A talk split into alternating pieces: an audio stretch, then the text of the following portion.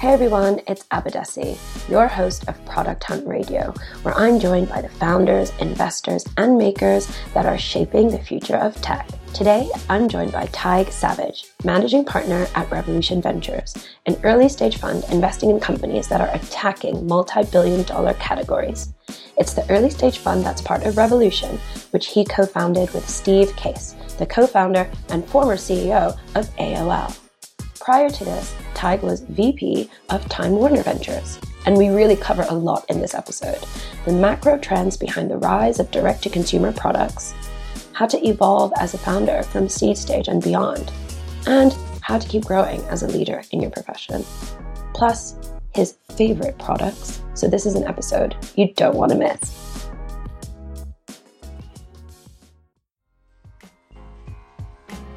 If you're running a business, you want to focus on what matters, not on figuring out your books or tax deadlines. Pilot's founders struggled through the pain themselves when building their first two startups. That's why they started Pilot, the bookkeeping and tax service they wished had existed for them.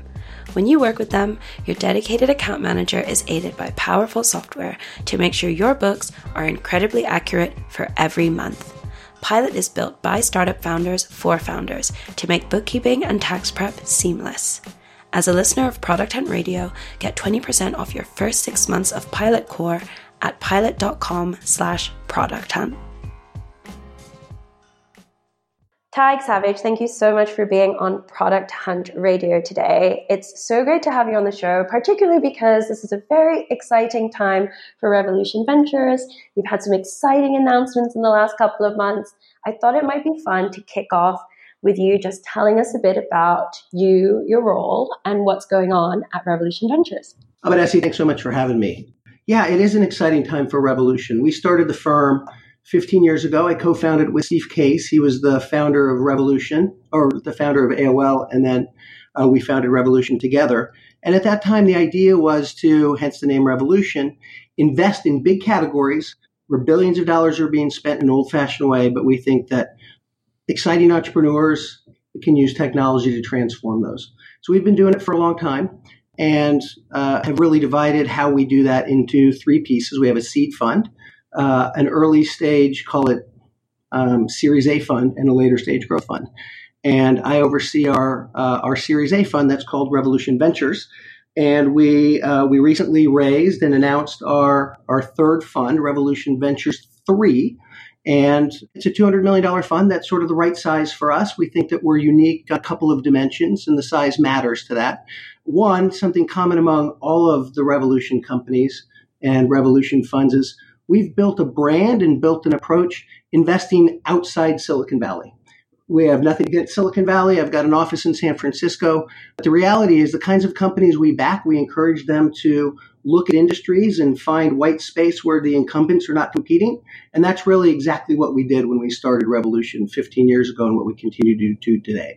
We're based in Washington, D.C. for no other reason than that's near where AOL was. I got to know Steve because I was running a venture capital group at AOL Time Warner, overseeing that.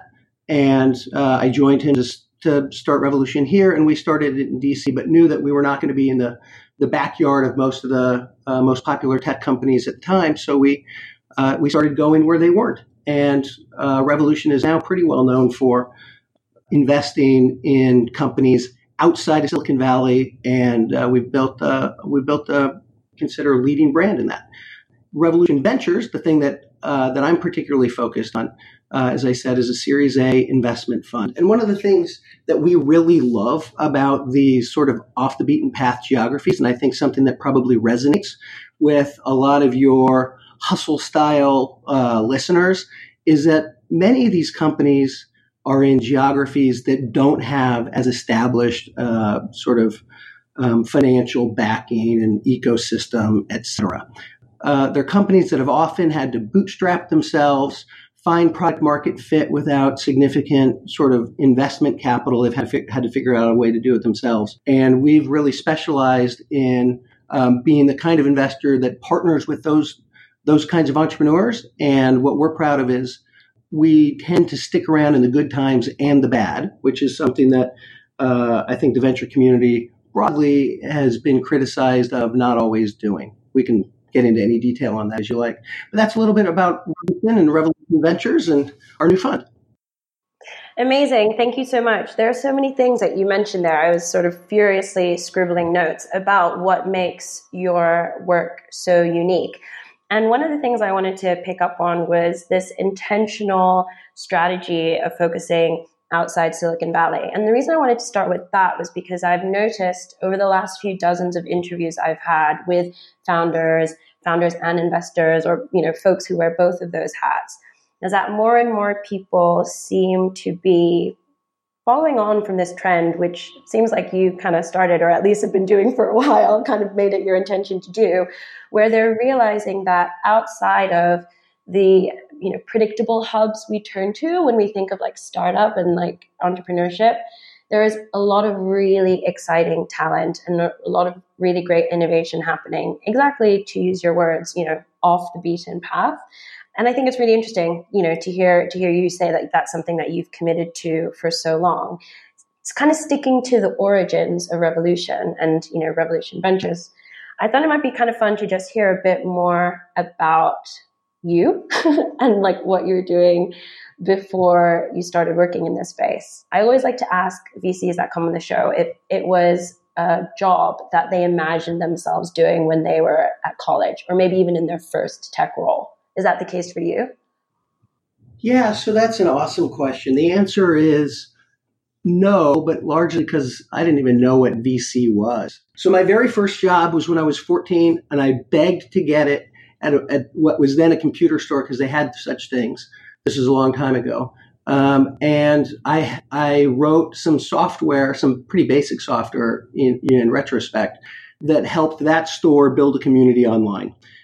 Back then, that was before there was a commercially available internet, and that really was the genesis of my interest in tech. And I got involved in sort of the community around me at that time. So I've always had an interest in what technology can do to bring people together and build companies. But that was early in my life. I went to school. I came out of school in a recession and took a job where I had a previous internship because I needed a job. And that was in the banking business. And yeah, I've been very fortunate in my life to have had some great mentors. And for one reason or another, the chairman and CEO of the bank sort of identified me and tapped me on the shoulder, brought me under his wing I was a very young guy at that point, and really taught me how business was done. There was a publicly traded company, but that the chairman of that company also owned some communications companies and media businesses. And I got exposure to those media businesses and then helped them with some investments in M&A. And that's where the spark really took off for me. And I knew that what I wanted to do was be in the sort of at the intersection of technology, deal making, communications. And that's what led to my career here. And I did that. I got involved in a fund I helped co-found early on. Went over to, as I mentioned, to AOL when it merged with AOL and Time Warner, and oversaw investments not just for AOL, but HBO, Warner Brothers, Time Warner Cable. And that was really an amazing opportunity. That's where I got to know Steve. And then I partnered up with Steve to start Revolution, as I said, to really focus not just on the sort of traditional media and communications areas, but to use that to transform all kinds of categories. So it's been an arc. As I said, I didn't really know about it at the start. But it's been, I think, like most careers, one foot in front of the other, and you just see where it takes you. I love that. Yeah, that's awesome. Really cool brands that you got to work with in your time at AOL, Time Warner as well. As soon as I hear HBO, I'm just like, oh, my favorite shows come from that channel. But yeah, really cool.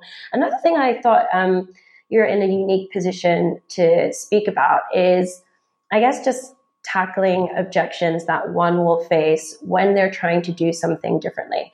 And when I look at the Product Hunt community and all the different makers in it and all the different parts of the world that they're in and all the different stages in their journey they're in, all of them are going to come across some kind of barriers, some kind of obstacles. From the beginning with Revolution, it feels like you had this plan to focus, you know, quite broadly geographically and identify great entrepreneurs who are outside of the main tech hubs. I'd love to hear from you about how you sold out to like your first limited partners, and how you continue to sell that narrative now. And I imagine there must have been times where you had some hesitation or doubt. And I'd love to hear any tactics you have around, you know, getting conviction from people when you are trying to do something different. Yeah. So, I mean, maybe I'll be specific about Revolution, then maybe a broader. Like most things that appear to be overnight successes, Revolution was not. You know, it's been a 15-year overnight success. I know you talked about the same thing with Alex Conrad, how the media sort of makes icons out of these stories, and everybody feels like, oh my gosh, you're just on this upward path. The reality is, you know, I haven't been smart enough or lucky enough either to be involved with firms or invested in companies that have all been just sort of on an upward path. You know, there's ups and downs in everything. At Revolution, this idea of investing in these off the beaten path geographies really was opportunistic. As I mentioned at the open, we just went where we saw opportunity, and we knew we were not going to be sort of competing on the same terms as the incumbents on Sand Hill Road, which is, you know, Silicon Valley's venture capital community. So we just started doing things that we thought were really interesting. And then when we looked back, that's when we realized what these companies had in common. Most of the places where we made money were not typical places. We realized why that was, and we had a strength. We had the advantage of investing initially all principal capital. So we didn't raise from LPs initially. It was, you know, it was all capital from the partners, primarily Steve Case's. And that gave us the opportunity to experiment and call it bootstrap in our own kind of way, the business. And then once we identified what our product market fit was, which was taking a unique approach, being very hands-on with companies, taking a concentrated position, doing them in these off-the-beaten pathways and being their capital partners, not just their investors, really focus on business building.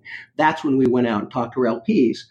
We had the good fortune of not just having a story, but having done it, because the story came out of what we did, and really strong returns. And that's what motivated our first LPs to take a risk, which in any first-time fund is what an LP does, right? It's like a Series A or a seed round for a company.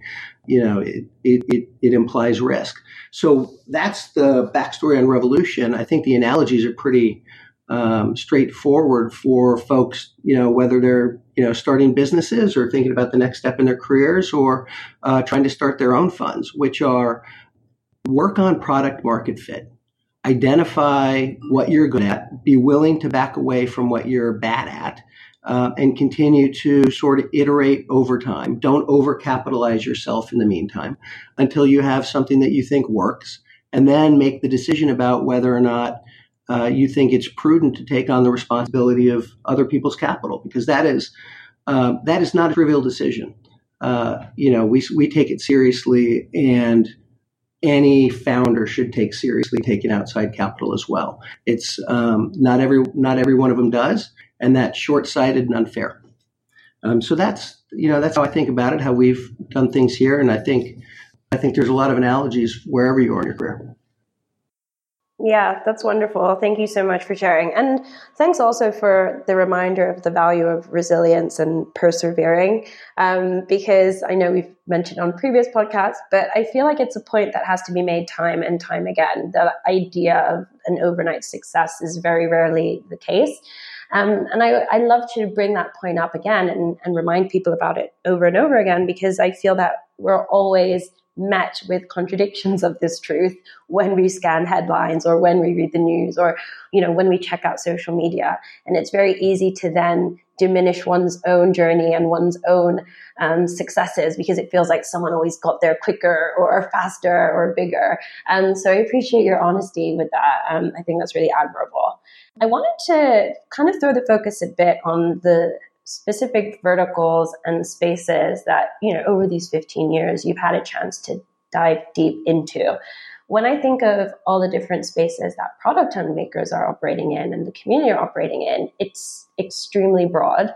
But one of the spaces that really over the last couple of years has been like heating up is this direct to consumer space. I know that you are someone that's worked with like some amazing brands like Framebridge, for example. I kind of just want to hear like your take on D2C right now, and then like maybe hear a bit more specifically about like trends in this space, like maybe leaning into some of the companies in your portfolio and like observations you've made there? Yeah, that sounds great. I mean, I love talking about this because it's how I spend my time. There's never been a better time to be a consumer, right? The opportunities and options to consume things are getting broader and broader. And, you know, if my kids were to go back 30 years and see how things operated and were purchased back then, they would be astounded at the friction that's in the system.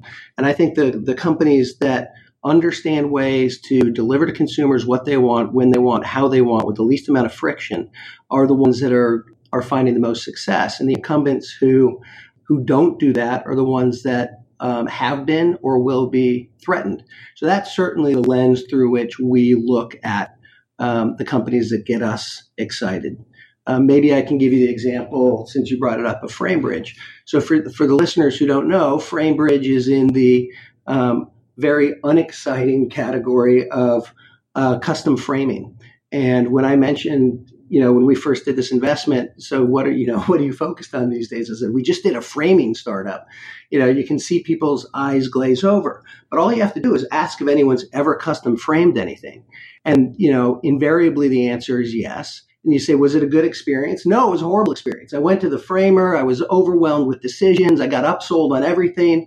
And then, you know, to make matters worse, I had to go back and pick it up. It wasn't what I wanted. It took 3 weeks. It was a gift. I couldn't get it done. And it cost a fortune. Well, that sounds like a pretty bad price point and a pretty bad consumer experience. And if you can transform that, which is, you know, what Framebridge has done and the reason we got excited about it, you can really create new consumer categories. So framing, as I mentioned, is a highly fragmented business. It's mostly mom and pops on Main Street or High Street for your, I guess, your backyard listeners, or dominated by a handful of craft stores at scale. And the experiences just aren't that great and the price points are high. Susan, the founder and CEO, she had this vision of transforming the category. I knew Susan through various iterations of her career and loved her, thought she was great. And she described this opportunity. So we got involved in that company earlier than we typically would because I loved the idea and I trusted the founder. Her idea essentially was, we're going to take all that pain out. We're going to have a very reasonable price point, lower than the competition. And we're going to do framing the way that a modern consumer would like to do framing. So if you have an electronic image, you know, a photo on your iPhone or something, you can upload it. You go through 30 beautifully curated options. So it's not thousands of choices, literally. It's very clear pricing. And a few days later in the mail, a custom-made, handmade framed item shows up. If you have a piece of art that you want to frame, a physical piece, you can sort of scope it online, figure out what it's going to cost, identify how you want it framed. A mailer shows up in the mail the next day. You put it either in a tube or in a flat mailer, and a week later you get a framed item. She's fundamentally transformed, and I think this is important as we get into this, you know, it's hard to be Me Too business, competing with incumbents. She had a new approach that was hard for the incumbents to attack, because if you're a mom and pop framer, and God bless them, they're terrific, and they truly are craftsmen. And if you have a super high quality piece of art that you won't trust to the mail, you should go to these craftsmen. But it's as if you buy a shoe from a cobbler today. Literally every time you go in, they make a new frame. You know, Nike figured out a better way to build shoes at scale, even though you can get a totally customized shoe from Nike and they can deliver it quickly. So she built a centralized factory. We employ hundreds, maybe thousands of people now doing this. It's in the center of the country, and they're craftspeople. But they do it at scale. So what did I love about that business? Transformed it for consumers. Integrated technology in a way that consumers like it, transformed the economic model, and she started doing it. And now is one of the largest framing companies that exists. So that's what we like. We like attacking large categories in a specific way, leveraging technology in a way that companies have an unfair advantage. I love that. Well, I mean, you make it sound so simple, but of course, you've been in a good position to identify these great entrepreneurs and these great ideas. I kind of wanted to hear a bit more actually about what you look for when it comes to I guess, success, like not only in the product, but maybe also like in the founder, like particularly in those early days? Because I know there will be a lot of people listening who are probably sitting on a D2C idea or like trying to come up with a viable, you know, MVP that they can use to test it. When I think of some of the companies that you've invested in, you know, things like Bloomscape, for example, plans delivered right to your front door, a lot of these D2C products that, you know, we love and are obsessed with very much speak to like the times in which we're living now. Like, I don't know if a company like Bloomscape, I've used similar products that we have here in the UK, by the way. I don't know if 20 years ago there would have been the demand that there is for it now. And I just guess, does that mean that for folks who are thinking about going to DTC now, let's say as a super, super early stage maker, they should be trying to think slightly ahead to where the trend would go? Or are there any like innate skills or qualities that they can double down on in the present to still eventually build a successful consumer business? Yeah, that's a great question. Listen, I think if somebody has the vision, fortitude, and capital to play some long-term trend that hasn't appeared yet, God bless them. But most people don't, right? You know, the companies that scale in real time are the ones that are addressing a present need. You mentioned Bloomscape, which is a Detroit-based company, great founder, Justin. And they're doing something in a unique way. And we'll, you know, I'll describe that and why we're excited about it. But buying plants is not unique. People have had plants in their house for a long time. There is a big trend among millennials of which plants is a part. Millennials are waiting longer and longer to get married. In fact, I think it was today or yesterday, I read a piece in the news about the majority of relationships for millennials are now not traditional relationships. So they're waiting longer to get married, which means oftentimes they're waiting longer to have kids. And that has created a number of really interesting trends. One of them is an area that we're really focused on. My partner, Claire, is particularly focused on sort of women's issues, all related to delayed fertility, things like that. Huge category. You know, it's one of the most important things people ever do is have kids. And now the sort of the way that they have them is transformed. I think a really interesting statistic. In the United States, I think it was 2 years ago, was the first time in history that more women in their 30s had children than women in their 20s. If you think about a macro trend, that's huge. So as people have deferred having kids or delayed it, they've substituted it. So there's been a huge sort of pet culture, and people are treating their pets in ways that they historically have treated their kids. And that's why there's all kinds of large scale pet related services. And, you know, I think plants in some respect are taking the roles that pets used to have. People name their plants and things like that. So it's definitely a big trend, but plants by and large, you know, by themselves are not a new thing. Why is it then that we thought that Bloomscape was the right company to back? Obviously, we thought there was a big trend. Plant consumption is going way up for all the reasons that I talked about. Millennials love to Instagram it. It's got a vibe its own. You know, you can buy more and more plants. And there's a big content around it. People are scared they're going to kill a plant. People can really learn as they buy, which, you know, people like to learn. People like to grow, and it's a inexpensive, nice way to do it.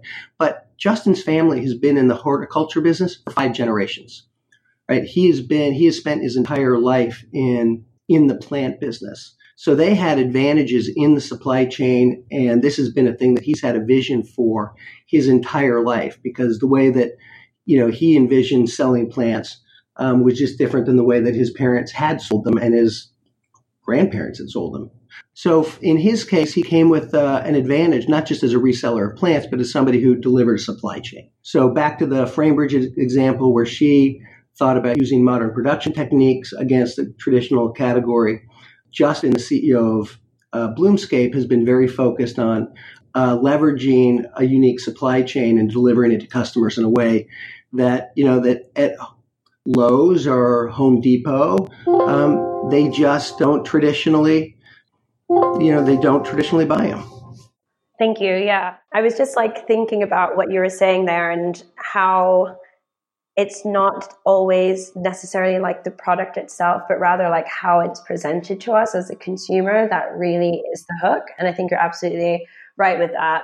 Also the timing piece, exactly as you said, like, you know, leaning into that research that you quoted around how millennials don't have the traditional types of relationships of previous generations. We get married later. Many are choosing not to get married. The things that we begin to value in our own personal lives and in our home are other living things. And, you know, you mentioned naming plants, and like totally do that in my house. And I do feel like they are my pets because, you know, I live in an urban area and I don't actually have the space for a pet. I hope to one day, but for now my plants are my pets. And so I like the way you gave this more holistic overview about how all the different pieces fit together. And then, you know, you talked about the value of domain expertise coming from 5 generations of plant experts also gives the founder this unique position to be the person to solve that problem. And I love all of that. Tige, you identified some really interesting elements that make a D2C product successful. And you also talked a lot about, you know, these trends, whether it's the trends in terms of how the way we live is changing. One trend that I've really identified as being big in consumer-first products is personalization and personalizing the product to the consumer. And the reason I brought this up is because you made investment in Bright Cellars, which is all about personalized wine, which is quite unusual and something that, you know, maybe 10, 15, 20 years ago, people would have been like, what? That's not going to exist. So I thought it might be fun to hear a bit more about the story about like how that came about and, you know, why you invested in them. So Bright Cellars, I think, is really interesting because they are focused on moving what has now become a mainstream approach online to the offline world. So we now take for granted that companies can do A/B testing online. They can iterate quickly. Product can be updated literally overnight for a new update tomorrow. The fact is most physical products, physical goods cannot do that. So what got us excited about Bright Cellars is not that they're in the wine business. Indeed, it's that was a venue or a platform for a couple of smart MIT guys to experiment with what they knew about online selling in an offline way. So Bright Cellars sells you can be a subscriber, you can get 4 or 6 bottles of wine a month, and the wine that is selected for you is highly personalized. You initially fill out a little survey, and they categorize your tastes based on that survey. And then as you review the wines, they become more and more intelligent about the kinds of wines that you will like.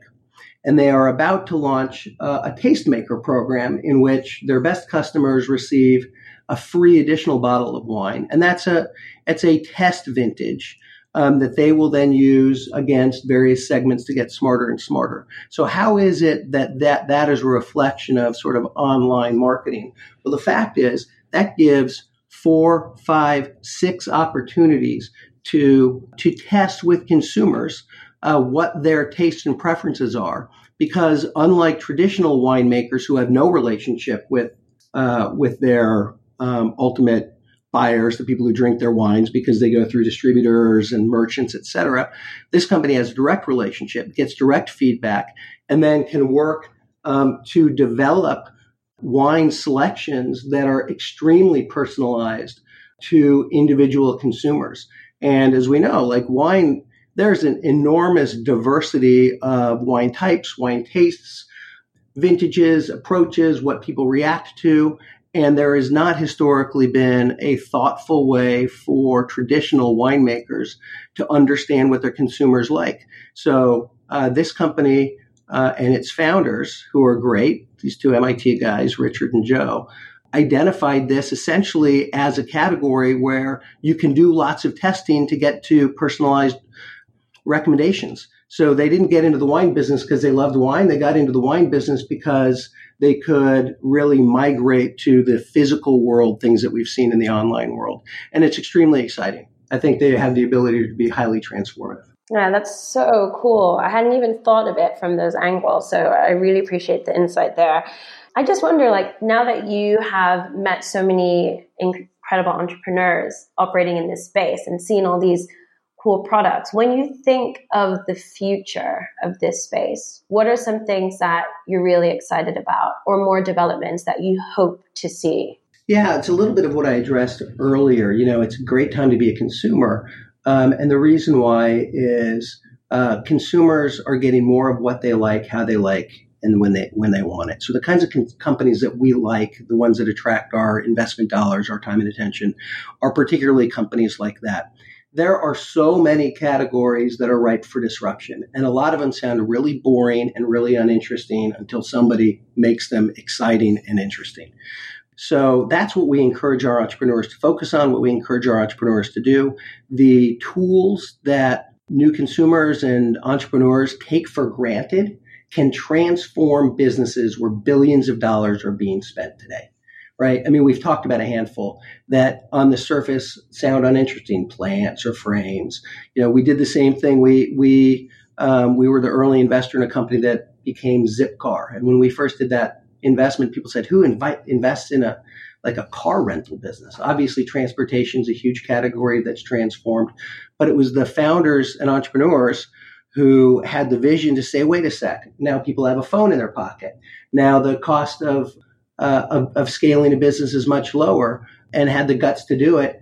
And they've really transformed those businesses. One that I think is really exciting, founded by a woman, Jennifer Fitzgerald, is a company called Policy Genius. Like, everybody eventually needs to buy life insurance, and nobody buys life insurance the same way that they that their parents did. Right? The model of an insurance salesman coming and sitting down at your table is so unappealing to today's generation of consumers, yet it's a category that's a big purchase and highly overwhelming. This company identified a way to make it easy for consumers to compare policies, be brought through the life cycle of insurance, be matched, if it's appropriate, with a product that's good for them in an unbiased way. And it's been highly embraced, largely by millennials. This is a woman who came out of McKinsey. She worked in the insurance practice. She tried to get life insurance companies to embrace consumers in a new way. They weren't doing it. And she finally sort of threw her hands up and with her co-founder from McKinsey left and started a business. And it's been wildly transformative. I can guarantee you she did not think early in her career she was going to be an entrepreneur building an insurance business, but she saw an opportunity there and she had the guts to dive into it with a little bit of experience. So that's what we really encourage entrepreneurs to do, have the guts to go for it, but do it in categories where A, they have a little bit of knowledge, but B, mostly it's just a lousy consumer value proposition today. And there's a lot of places still like that. And we're eager to back the ones who identify them. That's amazing. Thank you so much. I really like the point you made as well around like how so many categories sound boring and interesting until someone does something exciting in them. And that's so true. Like, I think of some of the products that I fell in love with over the last year or so, and, you know, Notion is totally one of those. But if you had to describe what Notion was, it would be like, oh, collaborative documents. And it does sound incredibly boring, but it's actually really fun. So I really like the way you phrase that. I think that's really helpful.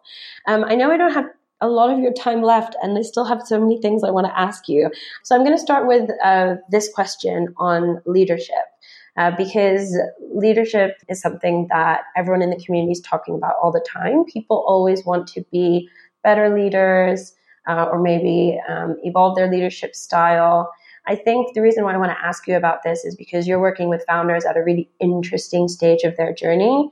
As you said, Revolution Ventures, of the three branches of, Revolution, is focused on early stage investments around Series A. And I just wondered, like, are there different qualities that make a leader very successful in the seed and pre-seed stage that are different to the qualities that will make a founder a successful leader at the stage that you're now coming in, so Series A and, scaling onwards?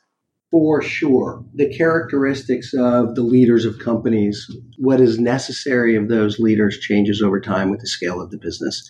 Absolutely. It's a founder who identifies and understands that and wants to bring in world-class talent that is most likely, I think, to succeed at all of those stages. So at the earliest stage, seed or pre-seed or, whatever we call it, that is, that is pure hustle. Having the guts to go out there and do it, and identify sort of a market, cobble together a product, and get, call it product market fit, and then attract a couple of early folks who are willing to ride along with them. As you graduate to sort of a level past that, call it Series A, it's not just a product market fit. It's much more of a scaling question. But it's not, these businesses typically are not at the point where you just put dollars in and more dollars come out. There's a lot to be solved.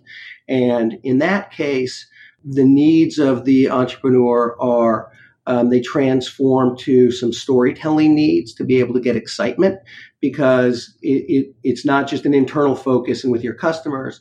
Perhaps you need to raise capital. Certainly you need to start identifying and attracting partners who help you scale. And I think most importantly, you need to start bringing in world-class people around you. And companies, as they mature and get better, can attract different people and oftentimes higher caliber people as they get momentum. And the role of sort of entrepreneur / player / coach / recruiter becomes much more important.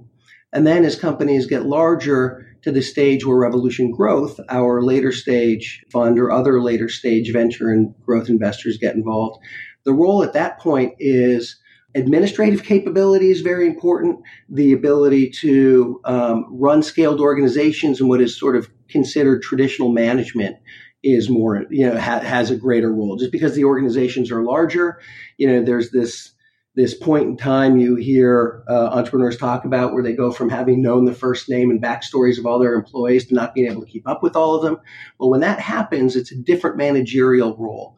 And what I try to do as a investor in companies that have been through all of these stages is really encourage CEOs to get ego out of it and people into it. And by that, I mean, one of the, I think, most typical challenges for a first-time founder and CEO is feeling like they have to have the answer to everything. And if they don't, that if they have investors, their head's on the chopping block. That's just not true. What they really need to do is attract and keep around them the highest quality people they can.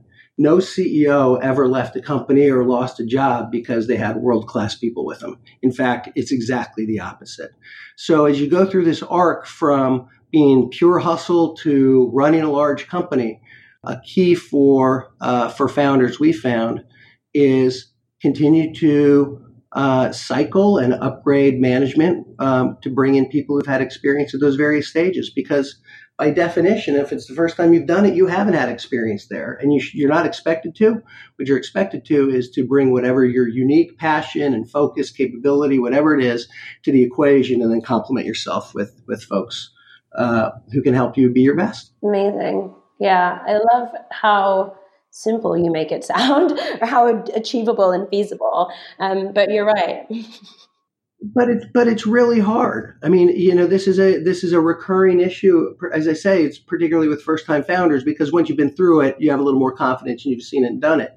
But it takes guts to bring in somebody who's really strong and, better at you than something when you've been the best at everything in the business. That takes courage and confidence, and it's hard. You're right. It sounds easy, but it's hard. Certainly, we found that the most successful companies we've been in, though, have been run by people with that psychology and that approach. Yeah. It's funny how, you are so frank about how difficult it is. I just recently did an interview with Andrew Mason, who's just raised his Series A for Descript, which is software that makes editing audio as easy as editing text.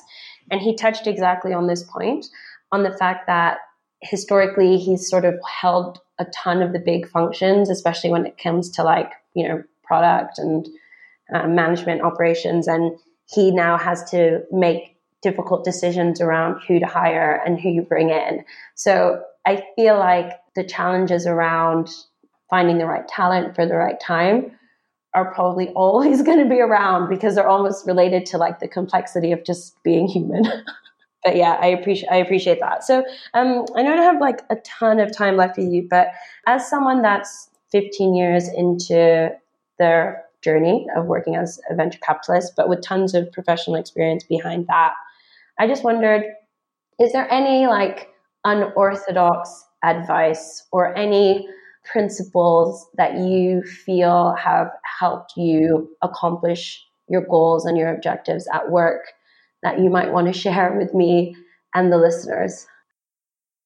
So those who know me realize I'm pretty straightforward and frank, and I call it like I see it. And acting that way in a company can be either positive, negative, dangerous, or undangerous. It's worked well for me, but like companies have political environments, et cetera. So my advice always is call it like you see it and don't play the game. But listen, there's people who are very political and play the game and indeed have succeeded simply by dint of that capability. My advice is not to be that person, to be as authentic as you can and to call it out when it's time to call it out. If you do that, you got to be awfully confident in what you're bringing to the equation, because if you're not playing the game, you better be delivering the goods. You know, that's my advice. And, you know, so far it's working out all right. I like that advice. I particularly like it because you sort of caveat the calling it out with the importance of delivering results. Like, we can't just go out there complaining about everything if we're not also proving the value that we can bring. I think that's awesome. But yeah, thanks for that reminder. It's kind of a bit of a tradition on Product Hunt Radio, because we are all such product fanatics, to ask our guests to share some of the products that they're obsessed with or that they love right now. So it might be the apps that never leave your home screen, it might be a new device you've just got. It could be anything really, but we're all product geeks. So we're always happy to hear personal recommendations from folks. So Tige, what is a product that you're really into right now? Yeah. So listen, this is always my favorite part of your interviews. For me, the thing that in my life is at the greatest shortage is time. I spend a lot of time on airplanes, spend a lot of time traveling, and I have the advantage of being able to do that from just about anywhere, except for board meetings. I feel a real responsibility to attend board meetings for my companies in person. So those sort of anchor my life. But things that give me the flexibility then to be able to do what I do, coming and going, are really important to me. So what I think will be the holiday gift of the year just came out a couple of days ago, or the new iPod Pro with noise cancellation. They're great. Like, just if you don't have them, just go buy them, especially if you spend any time on airplanes. They work incredibly well. In the category of super simple, but I think everybody should own, there's an extension cord I love. It's called the Power Cube. And I must have given away 100 of them, because every time I pull it out, somebody says, oh my God, I wish I had one of those. Literally, it's just an extension cord with the cube on the end that's beautifully designed. And each edge of the cube, how you can either plug in USBs or you can plug in plugs. They're inexpensive. You can get them on Amazon or anywhere else. And I'm telling you, like, they're beloved. You can put them in your backpack. And it deals with what always happens. You're stuck at an airport, you're stuck in a conference room, everybody's trying to plug in. It's terrific. Two more for you. One, Garmin makes a device called the InReach. And it's originally designed to be a button you can push if you're in an emergency and it calls SOS folks to come rescue you. But it also links into the satellite service, and you can connect it to your iPhone and send texts even when you're out of cell phone range. So one thing I like to do is like offshore sailing. And as I said, the nice thing about my job is I can do it from anywhere, but I can't stop doing it. And I wouldn't be able to do any of this offshore sailing if I couldn't stay in touch. And this really allows you to send and receive texts, even if it's in the middle of the ocean or in the middle of the mountains. And then a last one that I think gets underappreciated, and in classic Apple style will get better with various iterations, is the Apple News product. So our Apple News Plus. So they now have a subscription business. They bought a company called Texture. They integrated that. And basically, it's a bunch of free subscriptions to, or not free, you know, a bunch of subscriptions to magazines you get for $10 a month. I read so much more stuff in so many sources that I wouldn't have read before. It is totally worth the $10 a month or whatever it is. You just learn so much more. So there's a short list. I love that, though. I love the conviction with which you talked about all of them. It's funny that you mentioned Apple News as well, because I use Apple News a lot, although I try to read the news less and less because of what's happening in the political climate of the country I'm in. However, I did notice that they've been pushing the subscription, and a lot of the things I wanted to read, like some of the deep dive editorial pieces and other things, are all behind this paywall. So I need to be less frugal and maybe make the jump, because I'm not paying for that many new subscriptions right now, especially when I think of some of my friends who have like 5 or 6 because they're just like, I need it. I need the quality reporting. But yeah, I'll definitely check it out. I also like this idea of being able to text from any remote part of the world. I'm going to Patagonia soon, and I'm quite nervous about being completely offline. So I might have to invest in one of those too. You can borrow mine if you don't want. If you're only doing one trip, you can borrow mine. Amazing, Tige. Thank you so much. So for folks who are listening and now want to follow up, find out more about you, find out more about the fund, where should they go? Yeah, so easy to follow me on Twitter at Tige Savage. See some of the things I'm thinking about. Also easy to email me. You can just hit me at tige@revolution.com. Amazing, Tige. Thank you so much for being on Product Time Radio. Thank you for having me. Loved it. Hey everyone, thank you so much for tuning into Product Hunt Radio. I've got a favor to ask you. Will you take a minute to review us on iTunes, Apple Podcasts, or wherever you're listening to us right now? Thank you. Thanks for tuning in. We'll be back next week, but in the meantime, share the podcast with your friends on Twitter and tag a guest you'd like to hear in a future episode. See you soon.